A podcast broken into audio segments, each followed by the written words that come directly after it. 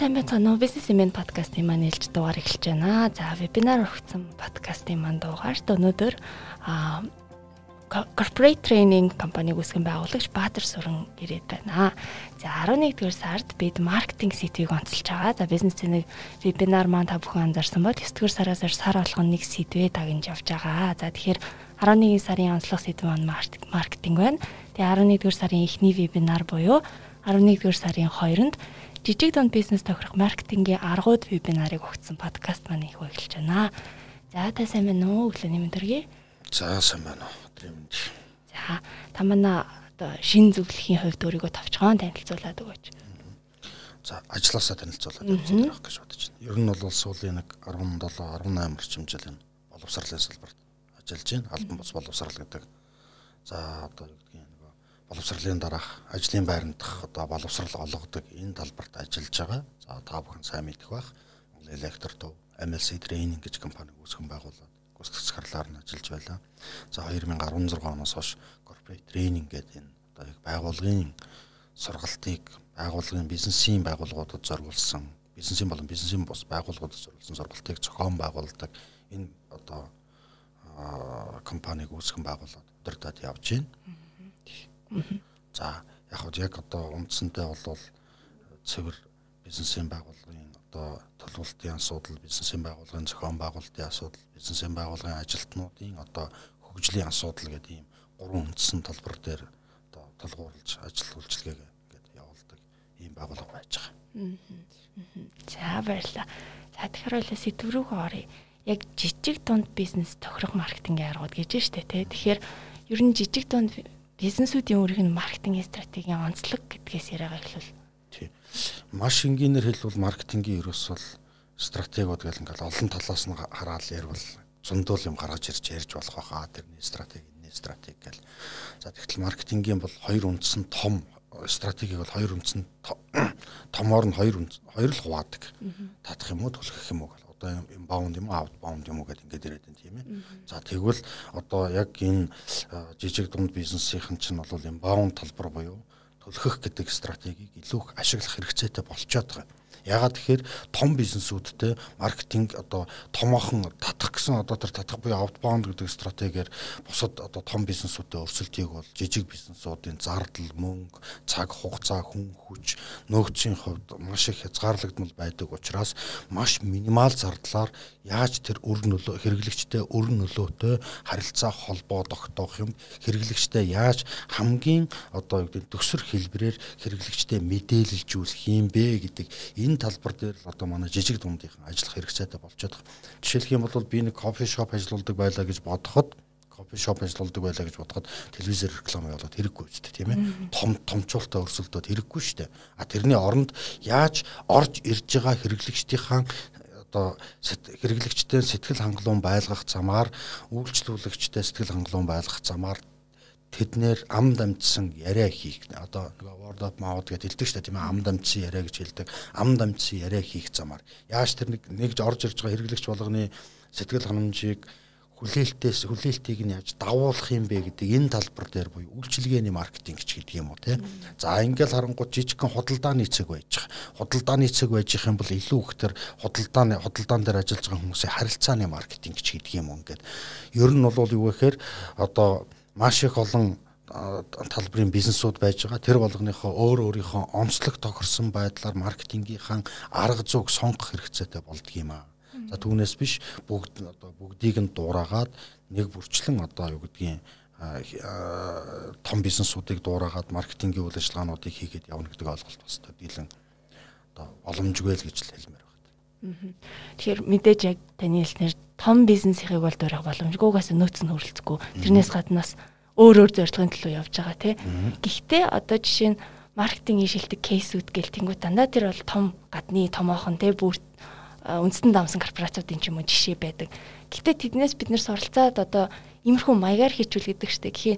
Тэгэхээр яаж суралцаж яаж ашиглаж болох вэ? Яг зүгээр би бол ингэж боддгийн штеп. Менежмент гэл ингээл айгуу сүрхий тодорхойлтууд байдаг тий. Орц гарц нөөцийг одоо нэг зэгцтэй хуваарлах гэдэг нэг тодорхойлтууд байгаад байдаг штеп. Би бол зүгээр ингэж ойлгодог шүү дээ. Менежмент бол зөвхөн л ерөөсө санаачлах юм байна. Санаачлаг гаргаж байгаа үйл явц чинь л менежмент юм байна. А тэгвэл санаа гаргачаад хийхгүй орхих биш хэрэгжүүлээд явж байгаа үйл явц л менежмент юм байна. За магадгүй яг саяны таны асуусан дээр гадны ч гэдэг юм уу томоохон кейсүүдийг яаж өөрийн одоо бизнес дээр авчирж маш энгийнээр одоо нутаг шуулах уу тийм яаж энгийнээр ашиглаж болох вэ яаж их тийм одоо юу гэдгийг өөр юм шүүлж ашиглаж болох вэ гэдэг талбар дээр л бид нар одоо тархиа ажиллах хэрэгцээ үүсээд байгаа. А шууд хуулна гэвэл амжилт болохгүй тодорхой тийм ээ. Яаж жижигсгэж болох вэ? Энийний юуг нь авч болох вэ?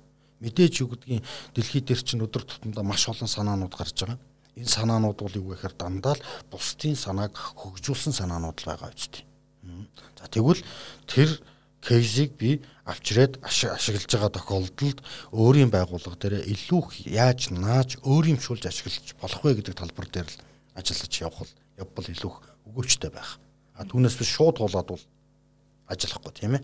Тэгтэл чинь магадгүй ингээд одоо бид чинь бас нэг ингээд бододог штеп. Аймар томоор бодвол хийгээл хийгээл хийгээл хийгээл ингээд нэг жижигхэн төвшөнд хийцэн байдаг тийм. Яг тэр хэмжээнд л авчирч нааж харах хэрэгтэй юм байна гэж байгаа. За маш олон ингээд санаанууд байж байгаа. Одоо энэ дээр байж байгаа өнгийг яаж өөрөмшүүлж болох вэ? Энд байгаа мессежийг яаж өөрчилж мессежийг яаж одоо хувиргаж одоо юу гэдгийг бизнестэй өршөлттэй болгож болох вэ? Энд дизайныг энэ загварыг яаж ашиглавал илүү их өгөөж бидэнд өгөх вэ? За бүр магадгүй юу гэдгийг одоо бид нар чинь түрүүн хэлээд байна inbound буюу одоо сүүлийн үед л сошиал талбартаа ч гэдэг юм захим талбартаа маркетингийн үйл ажиллагаанууд эргэлж байгаа. Тэгвэл томууд юу хийж байна? Томуудын хамгийн их шеэрлэгдэж байгаа зүйл нь юу байна? Тэрнийг бид нар маш энгийнээр яаж хийж болох вэ? Яа тэн дээр одоо томчуудын хийгээд Петр пэйж дээр ч гэдэг юм уу одоо юу гэдэг хуудсан дээр оруулаад хүмүүс их татж байгаа мэдээлэл нь юу байна? Тэрнийг бид нар маш энгийнээр яаж хийж бүр минимал мини болгож яаж харуулж болох вэ гэдэг юм уу тийм энэ талбар дээр л бенчмаркинг хийх гэдэг байгаа шүү дээ тийм бусдын санаачлагыг хөгжүүлэх замаар л ашиглаад явах юм бол илүү өр нөлөө өгөх байхаа л гэж хэлмээр байна.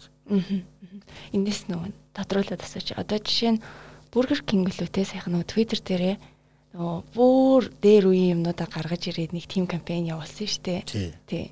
Тэнгүүт одоо жишээ нь манад манад ч юм уу ямар нэгэн компани за энэ тийм Burger King биш юм ахэд өөр нэг компани иймэрхүү юмыг ашиглавал за амжилт олж ч магадгүй үгүй ч хийж магадгүй. Тэгэхээр энэ туршилтыг хийх талбараа яаж сонгуул яаж туршиж үзүүл ер нь зүгээрээ юм бол шууд туршчих бас эрсдэлтэй тий.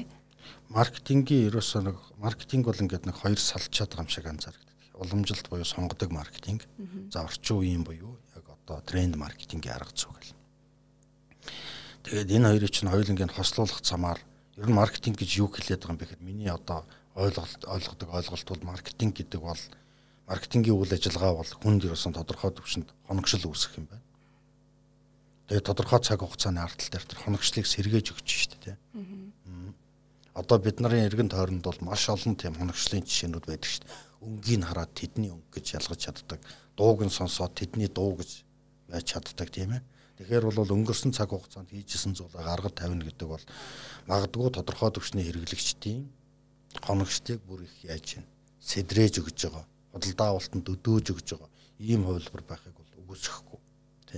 Мэдээж юу гэдгийг бид бас нэг өнгөрснийг өнгөрсөнд өнгөрсөн юм чи ингээд хайчих тохиолдлууд байгаад байдаг. А зарим тохиолдолд өнгөрсөнд ашиглагдчихсэн зүйлийг авч ирээд ашиглахаар илүү их өр өгөөж гарах магадлал өндөр байгаад байдаг тийм ээ.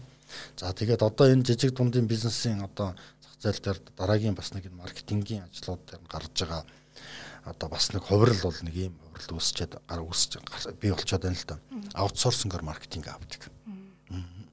Агентлагууд даатгаад өгчдөг. Заавал өөрөө ингээл толгой дээрхээ ажилуулаад юм судлах гал зовоод байх биш. Ерөөсөл бүр ингээд нэг жижиг битэр агентлагуудад даатгаж өгчөөд гэрээ гэрээ тэрнийхээ одоо үйл явцыг хянаад явцдаг За би бол юу гэхээр одоо маркетингийн үйл ажиллагааг тодорхой нөхдөдөд даатгаад өгсөн бол одоо би жинхэнэ утгаараа өөрийнхөө бизнес дээр л төвлөрөөд ажиллаж идэг. Ийм талбарын юмнууд бас үүсэл байж л байна л да. Тэгэл тэр яаж хийх нь бол тэр маркетингийн одоо компанид ажлыг удирдах байгаа аутсорсинг хийж байгаа нөхдүүдийн хариуцах ажил болоод өөрчиж чинь тийм ээ. Гэх мэтлэн ингээл бид нар энэ дундаас л ингээд тэгээ туйлын үнэн гэж байхгүй. А тэгвэл туйлын төгс рүү тэмүүлсэн одоо системийг л өөрийнхөө бизнес өөрийнхөө одоо байгууллагын онцлог тохируулж л үүсгэх ёстой л гэж хэлэх гээд байна. А би төгс биш болохоор би бүгдийг хийх албагүй шүү дээ. А бид нар бас ингээд нэг хорших замаар за суулын үед бол та бүхэн анзаарч байгаа бизнес бол ажилтан төвтэй байхаа болоод альянс болчлоо. Ажилтан төвтэй байхаа болоод альянс болчлоо гэдэг нь юу гэж хэлж байгаа юм бэ гэхээр нөгөө тодорхой тодорхой чиглэлээр мэрэгсэн нөхдүүд өөр хоорондоо ингээд хамтарж байгаа том бизнес босгодог болчлоо тийм ээ. А тэгтэл тус тустай компаниуд байгаад байдаг. Тус тустай одоо аж ахуйн тооцоотой нэгжүүд байгаад байдаг. Ийм одоо зүйлийг угсарч чадхал юм бол чиний бизнес яг өнөөдөр 3 дахин өсөж байгаа бол эх цаг хугацаанд 10 дахин 20 дахин өсөх ийм магадлалууд одоо байна л гэж хэлмээр байгаа байхгүй. За тэгэхээр маркетингийн стратеги гаргахын тулд яг ямар асуултыг хамгийн түрүүнд өрөөсөө асуух хэрэгтэй. Тий одоо манайхан нэг ийм зүйл хэлээд нэг манай хэрэглэгч хин юм бэ гэдэг л асуултыг маш сайн асуух хэрэгтэй шүү дээ. Дараачих нь тэд хаана вэ? Дараагаар нь тэд юу худалдаж авах хүсэж байгаа. Тэд хизээ худалдаж авдаг. Тэд яах гэж худалдаж аваад байгаа. Энэ таван асуултыг л өөрөөс асуух хэрэгтэй. Манай хэрэглэгч хин тэд хаана вэ? Тэд хизээ худалдаж авдаг. Тэд хэрхэн худалдаж авдаг. Тэд ямар зүйл хүртэх гэж худалдаа аваад байгаа. Энэ таван асуултыг л өөрөөсөө тавиад үзэх хэрэгтэй. Манай хэрэглэгчид гэсэн чинь 18-аас 25 насны залуучууд тэд хаана байгаа? Гэхдээ тэд зурагтай ард байхгүй шүү дээ. Тэд Facebook дээр байна уу, Instagram дээр байна уу?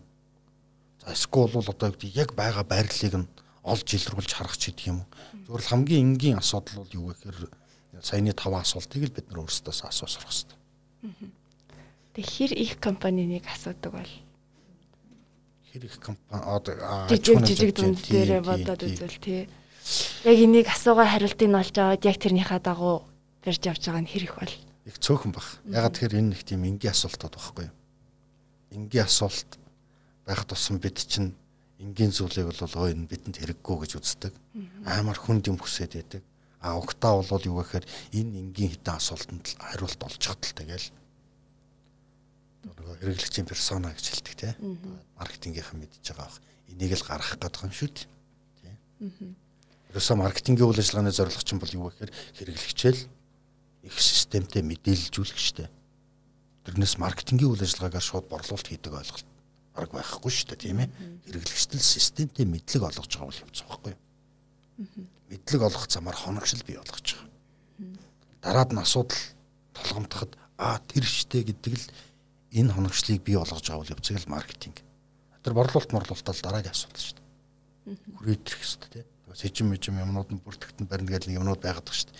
Тэр чинь одоо юу гэдгийг өр нөлөөтэй харилцаа холбоол тогтооцсон бол сэжим хандлт сайжраад эхэлнэ. За одоо тэгвэл юу вэ гэхээр хүн юм уу субъектыг ашиглаад субъект гэдэг нь хүн юм одоо субъектыг гэж байгаа хүн юм уу технологиг ашиглаад тэр хүнийг яаж хэрэглэж болох вэ?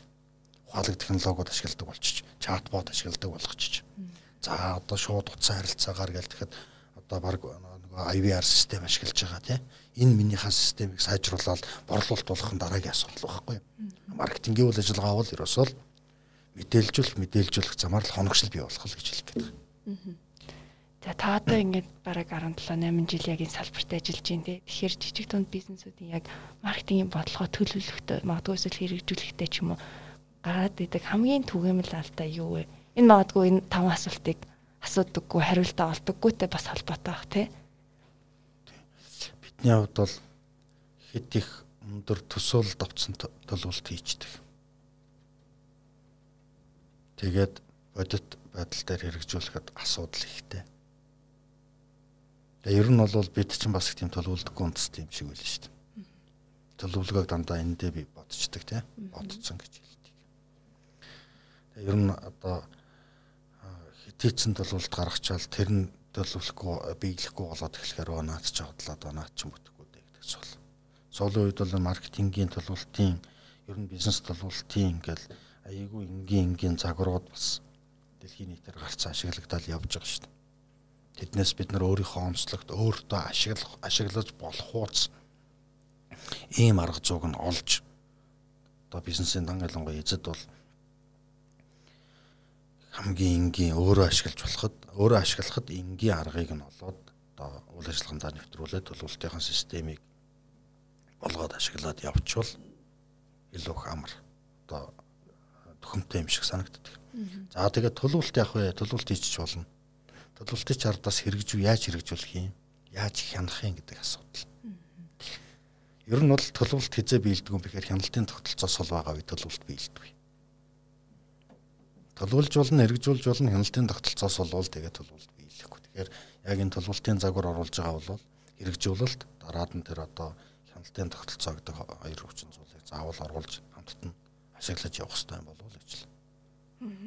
Дан ялангуяа маркетингийн юмнууд чинь их гоё штэ тоогоор харагддаг байхгүй юу. Би өнөөдөр нэг жижигхэн ингээд одоо пост хийхэд манайх руу орж ирж байгаа утасны дуудлага, ирж байгаа мессеж хэмжигдэхүү зэмар хэмжигддэг зүйл штэ. Бизнест бол хэмжиж болохгүй маш олон хүчин зүйл байгаа бах. А хэмжиж болдог хүчин зүйл нь хэмжиж болохгүйгээс их өндөр хэмжээнд байгаад байдаг байхгүй. Тэгэхээр маркетингийн талбар дээр хийж байгаа зүйлс бол маш энгийнээр хэмжиж болно. Бүр 1 доллар чи маркетинг зарцуулж байгаа бол хэдэн төгрөгийн орлого болох юм бэ гэдэг хүртэл тооцоол юмнуудаа хийж үзэх хэрэгтэй шүү дээ. Тэгээ манайхан чинь одоо юу гэдэг ингээд их сонир би бол ингэж л анзаараад байдаг шүү дээ. Маркетинг гээл тэр нэг санхүүгээс нь салгаад, үйл ажиллагаагаас нь салгаад, борлуулалтаас нь салгаад тавьчихдаг байхгүй юу? уг нь бүгдээрээ хоршоод ингээд нэг толуулт юмнуудаа хийгээд ажиллах юм бол аюугаа тийм хэрэгч хөөц их сайн толуулт болдгийм болов гэж л хардаг. Тэгээд зүгээр маркетинг энэ жижиг дунд бизнесийн одоо хоёулагийн бас цаг жах явж байгаа бах тий. Зүгээрээ. Жижиг дунд бизнесийнхэнд бол шуудхан хэлэхэд нэг л юм багаад байгаа юм л та. Өмнө ажиллаж исэн арга зүйч нь ирээдүйд амжилттай ажиллана гэх баталгаа байхгүй болчихлоо шүү Одоо тэгэхээр юу гэхээр түрүүн хэл хоёлаа хэлээдсэн бусдыг хийсэн тэр нэг сайн санаа санаачлагуудыг яаж бизнес дээр авчирч ингэж нэвтрүүлж сайжруулж замаар ашиглах вэ гэдэг асуудлыг бид их сайн бодох хэрэгтэй болчихлоо шүү дээ. Яг энгийн арга гэдэг дээр одоо жишээ нь төлөвлөгөө за маркетингийн төлөвлөгөө гарга, идэвхжүүлэх төлөвлөгөө гарга гэл тэнгүүд нэг нүсэр юм шаардал аль аль талдаа нүсэр юм хүлээлтэн ч тэр хэрэгжүүлж байгаа хүн нь ч тэр те. Тэгэхээр ингээд цаасан дээр нях гой төсөл болоод бичигдээд үлдгээд хаягдахааргүй яг хэрэгжихүйц тийм төлөвлөгөө гаргахад ер нь тийм тактик ч юм уу зөвлөхөр юу байна? Тийм сүүлийн үед зүгээр ингээл маркетингийн нэг боц төлөвлөгөө, бизнесийн нэг боц төлөвлөгөө эднэргээл ингээл явж байгаа тийм ээ. Явал ажил дээр одоо энэ томоохон бизнесийн байгууллагууд нэлээдгүй ашиглаж байгаа OGSM загвар гэж төлөвлөгөө төлөвлөлтийн загвар байгаа. Тэрнийг бол маш энгийн нэгэн утсан дээр үйл ажиллагаа болгон дээр маркетингийн болгоод хувиргачихсан. Хийх ажлууд нь тодорхой. Хизээ хийн, хаана, ямар үр дүнтэй хийх ёстой юм бэ гэдэг бүх зүйл нь тодорхой хэмжигдээд явж идэг.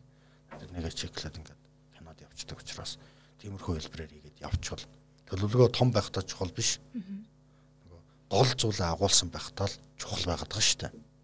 100 хуудас ямар ч одоо гол зүйл агуулгагүй төлөвлөгөө байж болно. Үнээр цуц хангай харахад тэгэхэд хагас судас мөртлөө маш сайн гол гол одоо голлох хүчин зүйлүүдээ агуулж чадсан төлөвлөгөө бас гаргаж болно шүү дээ тийм ээ. Тэгээд таны бизнесийг бол энэ жижиг дундынханд бол ганцхан зүйл хэлэхэд таны бизнесийг танаас өөр хэмжиж чадах хүн байхгүй. Та хэмжигдэхүүц хүчин зүйлүүдийг таал мэдчих. Тийм болохоор яг тэр хэмжигдэхүүц хүчин зуулгуудэл өсөхүүц хэмжээний л төлөвлөлтийг хийх хэрэгтэй тийм ээ. За одоо юу гэдгийг ямарваа альва нэгэн бизнесийн чинь бол байгууллагын гол зорилго бол өрсөлдөх чадвараа юм уусгал санхүүгийнхаа ур чадварыг л санхүүгийнхаа одоо чадварыг л өсгөх шүү дээ. Тэгвэл өрсөлдөх чадвар яаж өсөх юм? Өрсөлдөх чадвар ямар ямар үзүүлэлтүүд байгаа? Санхүүгээ өсөхийн тулд юу юуг анхаарах хэрэгтэй юм бэ гэдэг энэ суурь дээр л хийсэн төлөвлөлтийн загварыг л өөрөө өөрөө өстөө боловсруулж авах ч гэдэг юм уу? За бүр цаашлаа жижиг дундынхан шуудхан зөвлөхөд бол юу вэ гэхээр бизнесээр тодорхой цаг хугацаанд хэмжиж үзээч. Хэрэглэгчдийнхаа тоог хэмжиж үз. Бүтээгдэхүүн үйлчилгээнийхаа чанарыг хэмжиж үз. Хэрэглэгчдийнхаа сэтгэл ханамжийг хэмжиж үз. За тэгээд өнгөрсөн цаг хугацаанд бүтээсэн орлого одоо юу гэдгийг бизнесийнхаа нийт төр нэг одоо юу гэдгийг эслэгүүнийг бас хэмжиж үзэж гэдэг юм гэл бизнес төр хэмжиж үзэж болох маш олон үзүүлэлтүүд байгаа. Тэднийг хэмжиж үзээд Тэгэл тэр хэмжиж бол хэмжиж болоод байгаа үзүүлэлтүүдийг л өсөхүүц хэмжээний төлөвлөлтийг л хийх ёстой юм байл гэж ойлгоод байдаг шүү дээ. Яг хэмжилтэн дээр нэг асуулт байна. Одоо жишээ нь ямар нэгэн маркетингийн үйл ажиллагаа явуулт 7 хоногийн хугацаатаагаар одоо хамгийн жижигээс ахуулаад тий бүүстлээ гэж одоо нэг постоо Тэнгүүд тасалтгүй ямар ч нэг инсайтаа харчиж байгаа тий тэдэн үнд хүрсэн байна тэдэн клик авсан. Тэгээд тэрнээсээ цаашаа тэгээ орхичдаг. А ер нь гайгүй явж дээч гэдэг юм уу нэг юм барагцаагаар явах хандлага бол нэлээд түгээмэл ажиглагддаг. Тий. Тэгэхээр яг ингээд үр дүнгээ хэмжихгүйгээр хэмжихт хэмжихтэй яг ингэж бичиж тэмдгэж дараа нь анализ хийж ч юм уу ингэхгүй байх нь алстаа ямар хоршигтай эрсдэлтэй вэ? Хэмжиж чадахгүй бол хянч чадахгүй. Хянч чадахгүй гомч нь өдөрдөж чадахгүй тийм ээ. Аа. Тэр ирээдүйд бизнес үл болно гэсэн үг байна шүү дээ. Бизнесийг бол олон янзаар хийж болно шүү дээ. Үлгэн салгаан хийгээд өөртөө хамт дуустдаг бизнес хийж болно өдөр болгон өсөд явдаг бизнес бүтээж болно. Маш их хурдтай байнгын стартап байдаг бизнес бүтээж болно. Энэ болгоны шаардлагат бол ерөөсөө тэр хэмж хэмжилтүүд байгаа юм шүү дээ. Тэр хэмжилтүүдийг маш богино хугацаанд яаж хэмжих юм бэ гэдэг асуудал яриад байгаа юм шиг л. Аа. Өдөр болго яаж өөрчлөгдөж байгаа. Тэр нэг хэлж чинь буст хийсэн чинь за энэ сайт нэг ингээд тэр хүмүүст хүрч байгаа нөхцөл нөхцөл юмнуудыг нь харж болж байна За тэгвэл одоо тэрний нөлөөлөл нь юу вэ? Хүнд хүрсэн юм байна.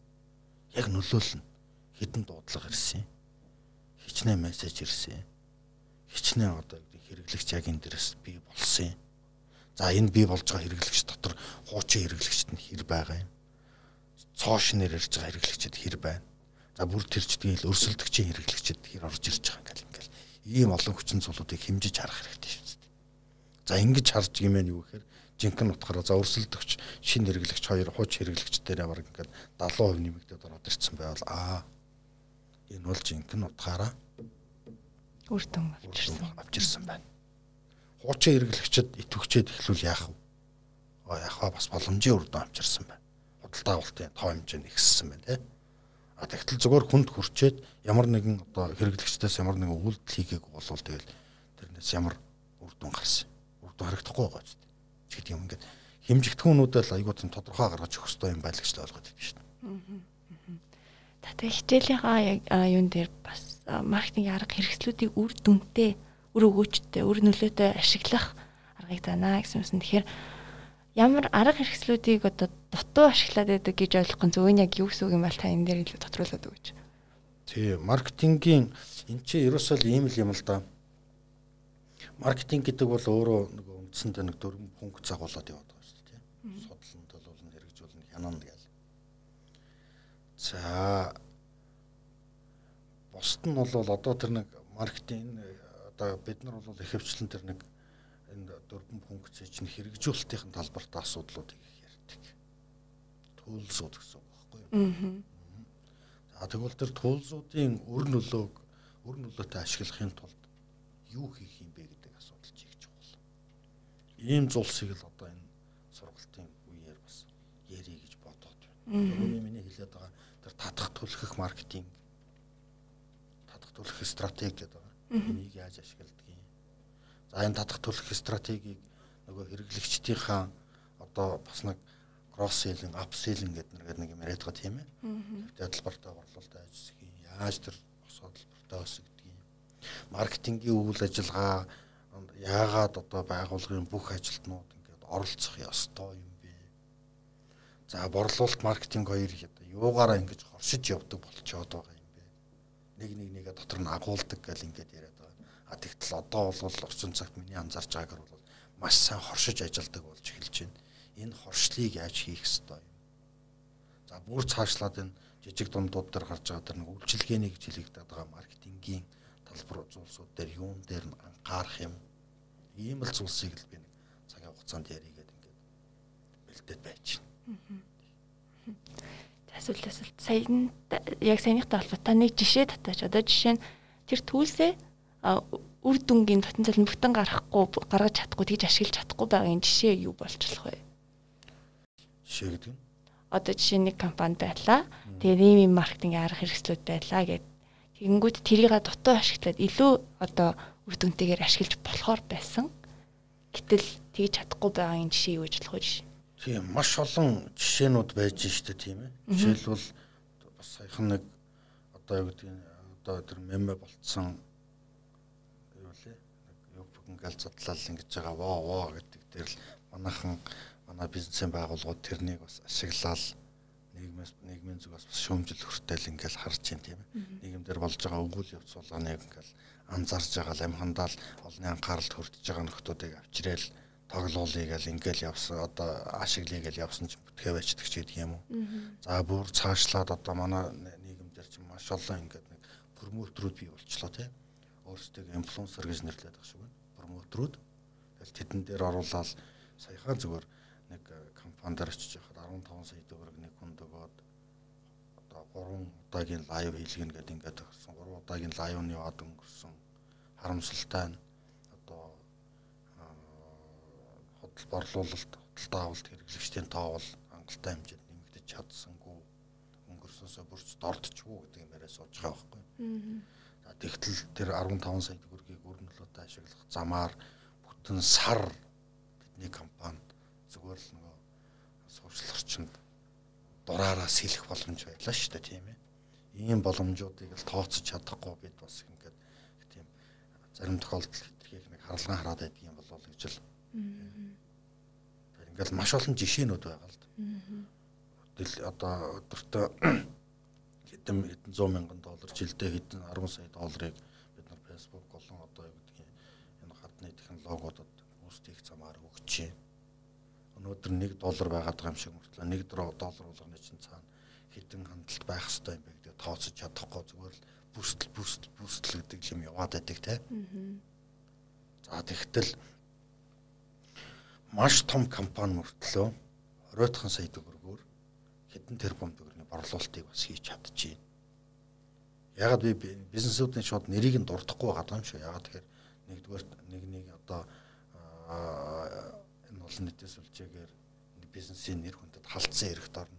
За нөгөөтэйгүр юу гэхээр зарим нэгийг санал болгосон эрхт орох учраас нэрийн дуртахгүй байдаг юм шүү.